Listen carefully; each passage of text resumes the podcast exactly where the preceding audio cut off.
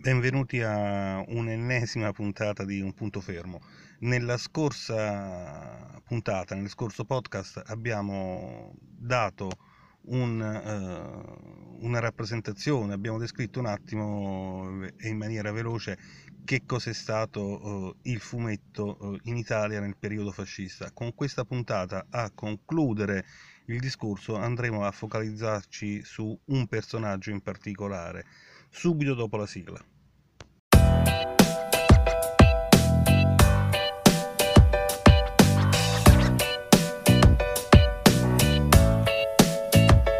Un punto fermo.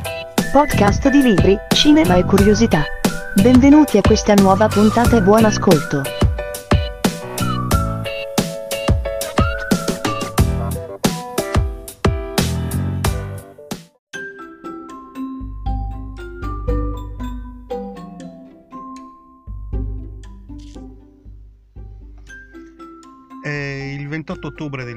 1922. Al suono di migliaia di stivali che battono tutti insieme all'unisono, il partito fascista italiano schiaccia sotto il suo tacco di cuoio l'intero stivale. Nello stesso anno, guarda caso, oltreoceano però c'è un giovanissimo Walter Elias Disney che apre la sua prima azienda di produzione di cortometraggi animati, la Logograms Films Due anni dopo, passano due anni, eh, arriviamo al giugno del 1924. In Italia Giacomo Matteotti viene rapito e assassinato. La sua unica colpa è quella di aver denunciato i brogli elettorali del partito di Mussolini. Contemporaneamente ad Hollywood vengono girati le, le commediole di Alice, le Alice Comedies, una serie di cortometraggi con tecnica mista eh, diretti proprio dal sopracitato Walt Disney. Eh, naturalmente ispirati al mondo di Alice nel Paese delle Meraviglie. Passa ancora qualche anno, arriviamo al 9 dicembre del 1928 e il Gran Consiglio del Fascismo viene costituzionalizzato e l'Italia è ufficialmente sotto la dittatura dell'Aquila e del fascio littorio.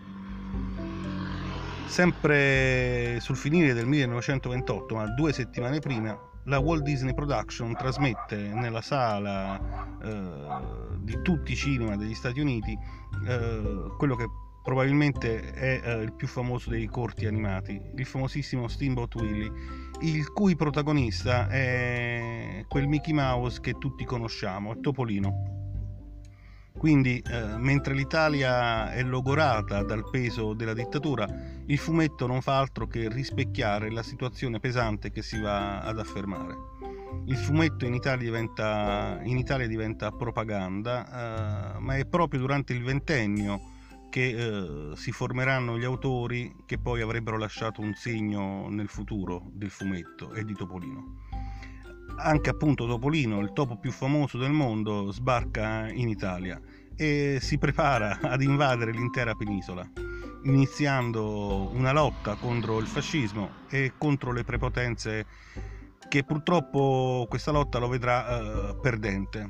Arriviamo al 1930, quando il supplemento della Gazzetta del Popolo, che si chiamava L'illustrazione del Popolo, pubblica la prima striscia di Topolino è una traduzione delle strip americane scritte da Walt Disney e disegnate da Eworks. Uh, questa pubblicazione avviene a soli tre mesi dalla pubblicazione statunitense e uh, arriva nascosta nella pagina delle barzellette di un supplemento domenicale. Uh, Topolino sbarca appunto quasi come un clandestino arriva in segreto e inizia a farsi notare senza far troppa confusione.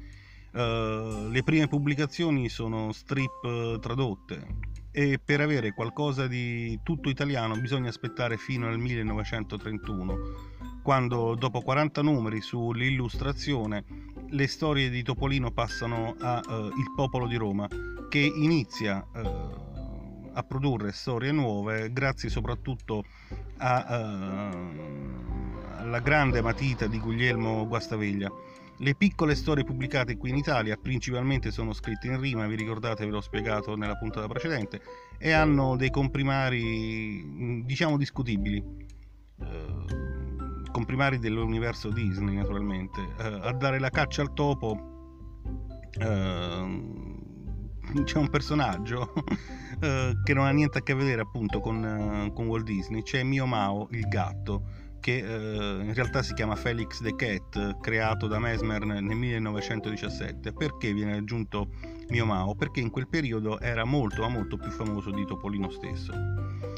Com- comunque, eh, appena sbarcato in Italia, Topolino come qualsiasi clandestino è costretto ad accettare appunto lavori non troppo edificanti ma eh, il suo impegno lo porta al successo e come prevedibile il topo in poco tempo supera Mio Mao, il gatto, e l'editore Nerbini, che è un fervente repubblicano immune alle pressioni del fascismo, è colpito dai brevi corti che venivano proiettati durante eh, le mattinate Topolino eh, nel cinema Savoia di Firenze e eh, riesce ad anticipare l'idea di una rivista completamente dedicata al topo della Disney.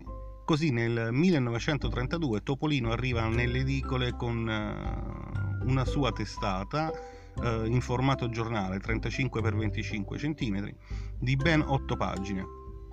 Solo la prima però era a colori e uh, solo la prima conteneva effettivamente il fumetto eh, le restanti sette pagine erano di testo o illustrazioni con racconti e articoli educativi, mettiamolo tra virgolette.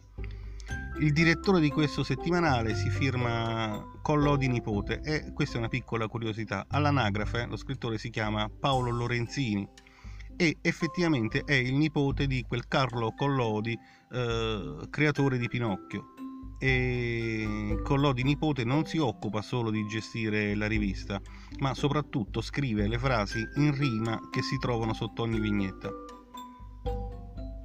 Solo in Italia succedono queste cose, cioè contemporaneamente c'è una nuova casa editrice che noi conosciamo benissimo, la Frassinelli, che fa, pubblica due volumi in cui traduce eh, numerose storie originali Disney e uh, le va a rilegare in un'edizione di lusso approfittando della traduzione di Franco Antonicelli e soprattutto della traduzione di Pavese.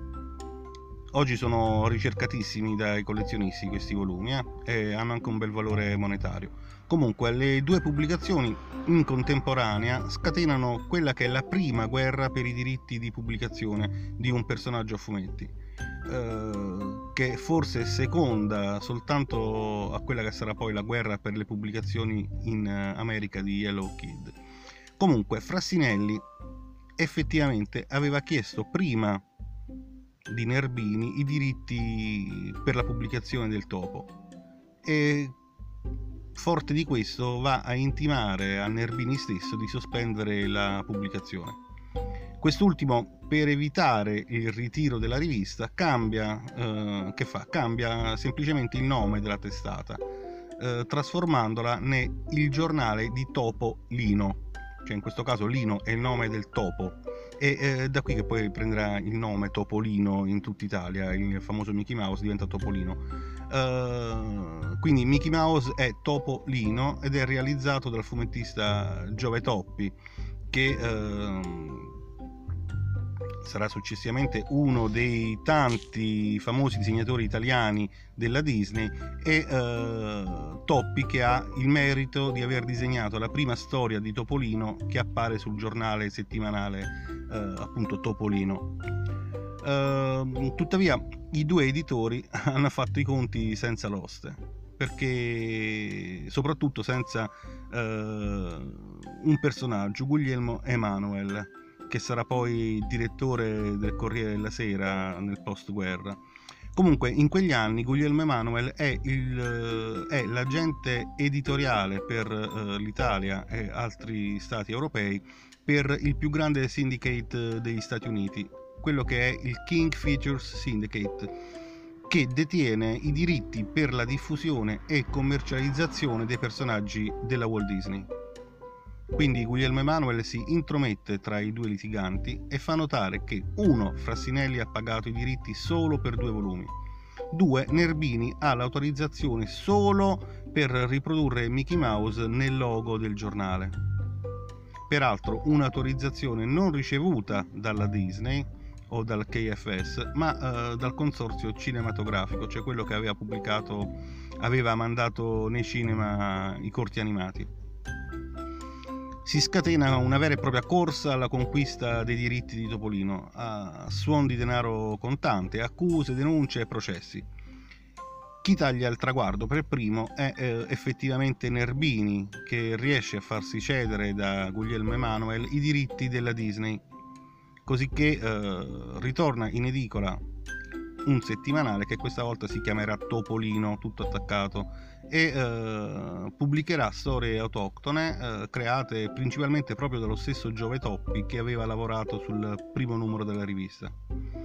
Il tutto dura tre anni, tre anni di grandi successi e Nerbini sfrutta appieno quella che è una vera e propria miniera d'oro del topo. Rimuove i testi in rima, finalmente, riduce le rubriche scritte e eh, soprattutto va a inserire altri fumetti americani non bisogna dimenticare che eh, Nerbini in quegli anni aveva già lanciato un altro settimanale, L'Avventuroso, che eh, fu eh, la prima pubblicazione italiana interamente dedicata al fumetto d'avventura americano. Tuttavia il successo di Topolino è così enorme che le ombre si allungano e eh, altri colossi vogliono mettere le mani sul roditore dei pantaloncini rossi. Chi fra tutti? L'onnipresente Arnoldo Mondadori, che nel 1934 si incontra in Italia proprio con Walt Disney e lo convince a cedergli i diritti di pubblicazione. In realtà Disney vorrebbe, ma eh, come abbiamo già detto, i diritti non sono gestiti da lui, ma eh, dal KFS, il sindacato americano, che eh, a tutti gli effetti li ha affittati all'editore Nerbini. Ma come tutti i contratti, anche nel contratto tra KFS e Nerbini quello gestito da Emanuel, ci sono delle clausole scritte in molto piccolo e leggendo si vede che Nerbini ha solo la possibilità di pubblicare il materiale inerente a Topolino sia in strisce che tavole, ma non possiede i diritti su tutti gli altri personaggi del mondo Disney. Cioè praticamente un fumetto di Topolino senza, che ne so, Pippo, Clarabella, Orazio e così via. Per questo motivo Mondadori acquista immediatamente i diritti delle Silly Symphonies, inizia a pubblicarle e si fa forte di essere già all'epoca un colosso dell'editoria. Nerbini cerca di rispondere, ma è come cercare di sfondare un portone eh, con uno stuzzicadenti. Alcune leggende metropolitane vogliono che Nerbini, pur di far valere i suoi diritti, si sia ribassato addirittura a rivolgersi al tribunale fascista, lui che era un antifascista repubblicano. Ma come nelle favole più brutte, eh, questo tribunale che fa? Gli va contro e costringe l'editore fiorentino a cedere definitivamente i diritti ai Mondadori Ehm, non è che ci perde in effetti, eh, perché all'epoca uh, ebbe uh, una lauta buona uscita pari a circa 300.000 lire, che diciamo sono 4 milioni di oggi. Ehm, comunque, che l'acquisizione da parte di Mondadori sia stata forzata o meno, non possiamo saperlo con certezza e nemmeno ci interessa più di tanto. Erano altri tempi in Italia c'era la dittatura e eh, non è vero che si stava meglio quando si stava peggio. Comunque, questo lo avrà pensato anche la Mondadori, che in quell'epoca ancora non si chiamava Mondadori, ma si chiamava mm, API, eh, Associazione Periodici Italiani. Siamo nel 1935 e eh, dunque il giornale di Topolino passa di mano. Arnoldo Mondadori esulta, ma ormai c'è l'ombra della guerra e della repressione fascista che si affacciano minacciose eh, dalle finestre di un'enorme villa seicentesca anche sull'Italia. Nello stesso anno Walt Disney ritorna in Italia e ovviamente il suo viaggio fa tappa a Villa Torlonia, la villa di cui dicevo prima, che naturalmente lo sapete è la residenza del duce eh, dopo essersi incontrato con Mussolini va a un galà organizzato in suo onore al cinema Barberini eh, insieme a Galeazzo Ciano e a sua moglie. E all'ingresso del cinema ci sarà una grande scritta con Roma saluta il poeta del cinematografo e il creatore di Topolino.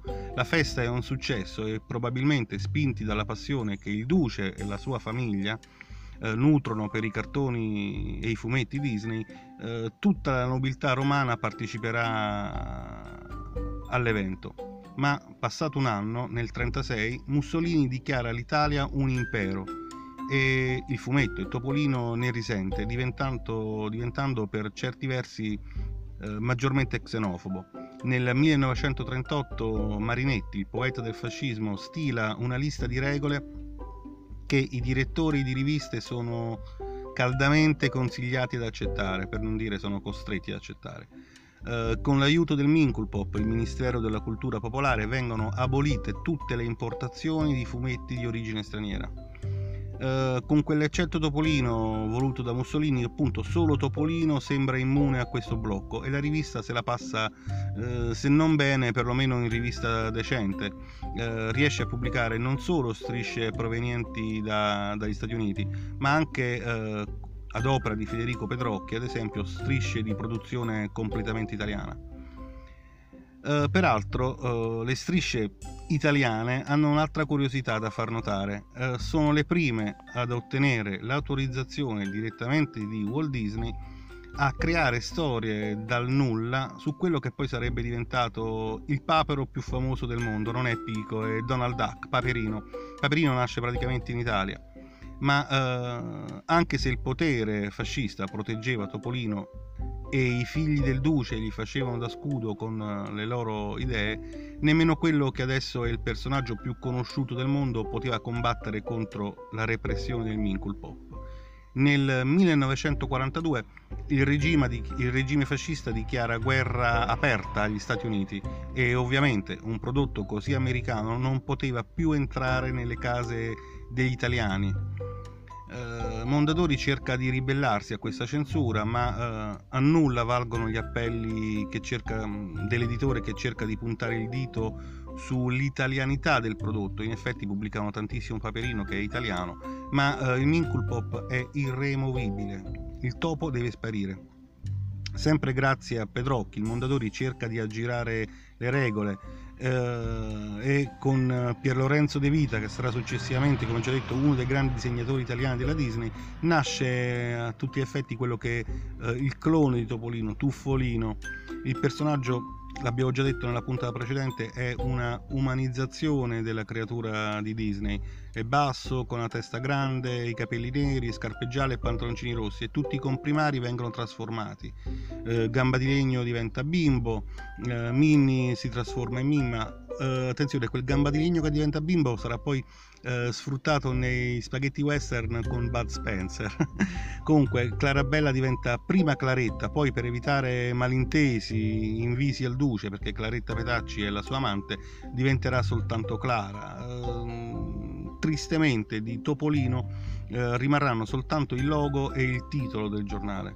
Ma l'espediente non funziona, Tuffolino fa schifo, affonda dopo la quarta storia pubblicata e per ordine del Minculpop la rivista è costretta a chiudere nel 1943, in piena seconda guerra mondiale. Dopo Topolino, con l'arrivo degli americani e la fine della guerra, risorgerà, tutto ritorna alla normalità nel 1945, appunto con l'arrivo degli americani, ma ormai i danni sono stati fatti. Pedrocchi, che è uno dei più promettenti sceneggiatori dell'epoca, viene ucciso da una salva di mitra sparata involontariamente dagli americani e muore a guerra ormai finita. Topolino rinascerà e avrà una storia tutta nuova dal dopoguerra e magari ne riparleremo più in là. Ciao ciao.